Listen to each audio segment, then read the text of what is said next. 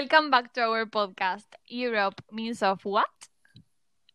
This is our second episode. Hold on, haven't you listened to the first one? Hurry up, see it before you plunge into this reloaded one. Today, we will be sharing information about land transport, particularly road transport. As you may probably know, Europe is a developed continent in terms of infrastructure. People have different alternatives when they have to choose which transport to use. Besides, all of them are chosen by millions of tourists per year. Let's begin by describing the one that will give you autonomy to move from one place to another without following a schedule. The car. Renting a car is really useful. There are different companies such as Europcar or Aviscar, among others, in most cities around Europe. They have a wide range of vehicles with multiple prices. Totally. Moreover, travelers may have the opportunity to rent a motorhome, which also offers freedom during the entire trip. And what's even better, you won't have to pay for any accommodation. I love saving money. Yeah, me too. If you're traveling with big family or you are planning to travel with your friends, you should consider renting one. Definitely. I was wondering just now, what if the tourist doesn't know how to drive? Which option would you recommend for getting to know a city in a short period of time? Mm, both a touristic bus and a city tour.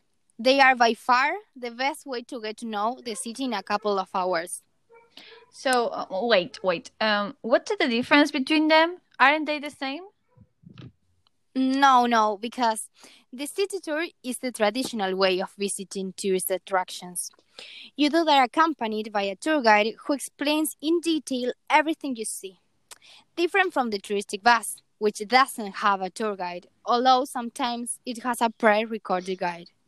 Taking everything into account, in my opinion, the main point of the touristic bus is that it's well equipped. Therefore, every trip is pleasant and enjoyable. In fact, it has a spacious window for you to have a delightful view of the city landscape. Furthermore, it has a hop on hop off system. Yes, personally, I reckon there is the biggest advantage. It gives you the chance of getting off and on at any set stop. I'm thinking about excursions now. What are your thoughts about it? Oh, um, excellent question. Mm, it depends on how long the excursion is, maybe half day or full day, but at the same time, it depends on the time the tourist has. Now, the best for short city trips is the bike.